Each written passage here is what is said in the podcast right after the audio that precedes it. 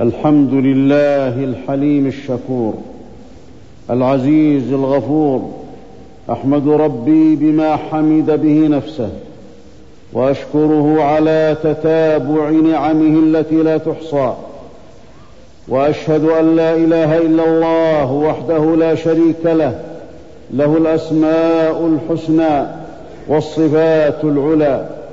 وأشهد أن نبينا وسيدنا محمدا عبده ورسوله. وأشهد أن نبينا وسيدنا محمدا عبده ورسوله المجتبى.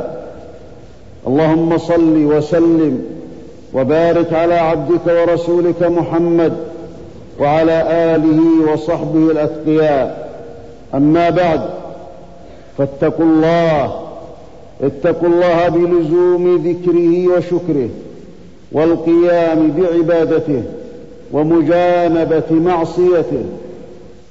والله خير ما اكتسبتم وأعظم ما ادخرتم.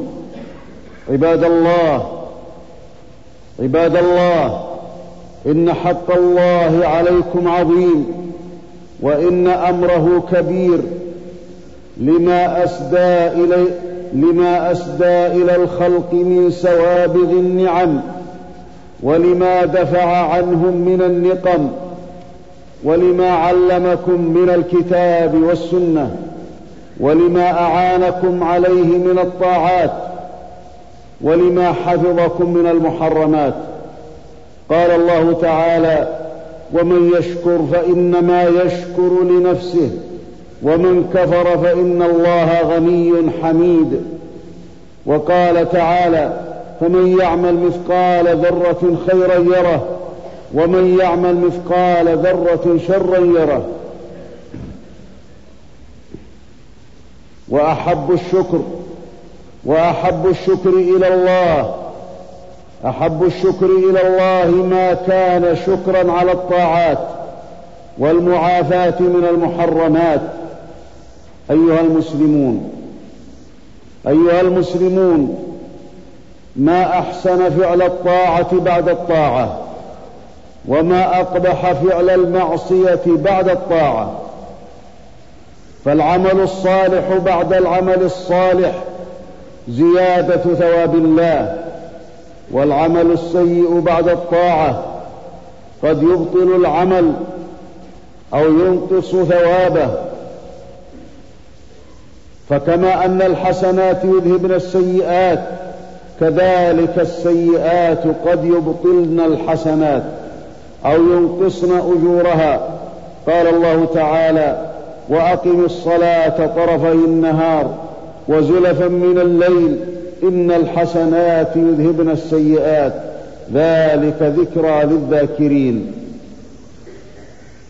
وعن معاذ رضي الله عنه قال قال رسول الله صلى الله عليه وسلم اتق الله حيثما كنت وأتبع السيئة الحسنة تمحها وخالق الناس بخلق حسن. وقال تعالى يا أيها الذين آمنوا أطيعوا الله وأطيعوا الرسول ولا تبطلوا أعمالكم. يا من زكيتم يا من زكيتم أبدانكم بالصيام والقيام. وطهرتم أموالكم بالزكاة والإحسان.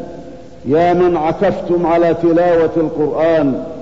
يا من صفت له ساعات رمضان في طاعة الرحمن. داوموا على الطاعة وهجر المعصية. داوموا على الطاعة وهجر المعصية. تفوزوا من الله بالرضوان وتنجوا من الخسران. قال الله تعالى واعبد ربك حتى يأتيك اليقين. يعني اعبد الله حتى يأتيك الموت. قال الحسن البصري رحمه الله ليس لعبادة المؤمن أجل دون الموت.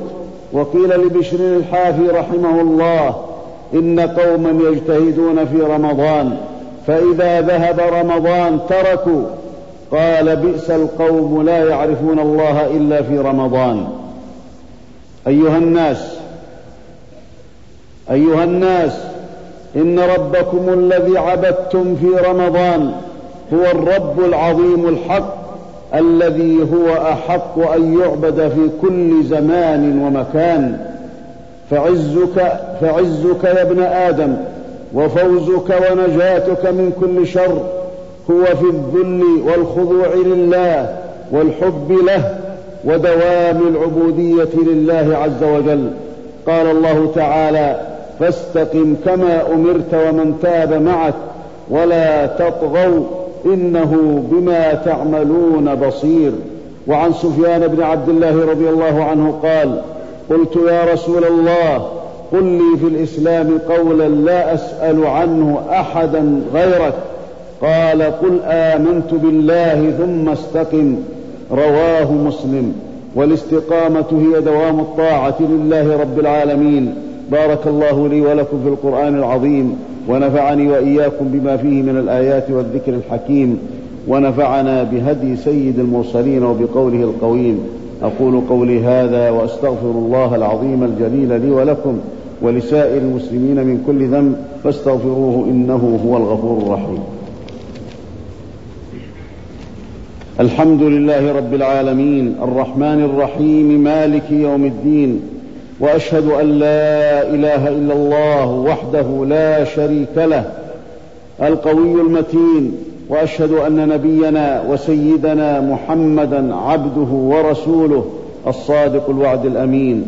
اللهم صل وسلم وبارك على عبدك ورسولك محمد وعلى آله وصحبه أجمعين. أما بعد فاتقوا الله أيها المسلمون حق التقوى وتمسكوا من الإسلام بالعروة الوثقى فإن تقوى الله خير زاد ليوم المعاد. واعلموا عباد الله أن عدوكم أن عدوكم إبليس وذريته أنهم يرصدونكم في كل طريق خير كما قال الله تبارك وتعالى عن هذا العدو. قال الله تبارك وتعالى فبما أغويتني لأقعدن لهم صراطك المستقيم ثم لآتينهم من بين أيديهم ومن خلفهم وعن أيمانهم وعن شمائلهم ولا تجد أكثرهم شاكرين فالعابدون الطائعون المديمون للطاعات هم الشاكرون لله تبارك وتعالى والتاركون لعبادة الله هم الكافرون لنعمة الله عز وجل. والله تبارك وتعالى قد حذرنا من هذا العدو فقال تبارك وتعالى يا أيها الناس إن وعد الله حق فلا تغرنكم الحياة الدنيا ولا يغرنكم بالله الغرور. إن الشيطان لكم عدو فاتخذوه عدوا إنما يدعو حزبه ليكونوا من أصحاب السعير. وهو لا يدخل على الإنسان وهو لا يدخل على الإنسان إلا من قبل نفسه وهواه. فاحذروا النفس الأمارة بالسوء يا عباد الله. واحذروا أن تتبعوا أهواءكم. ومن أضل ممن اتبع هواه بغير هدى من الله. إن الله لا يهدي القوم الظالمين.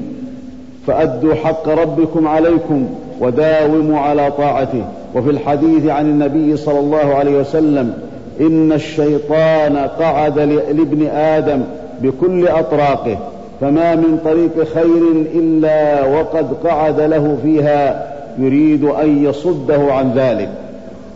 عباد الله إن من أعظم النعم وإن أعظم النعم وأجلها الطاعة بعد الطاعة.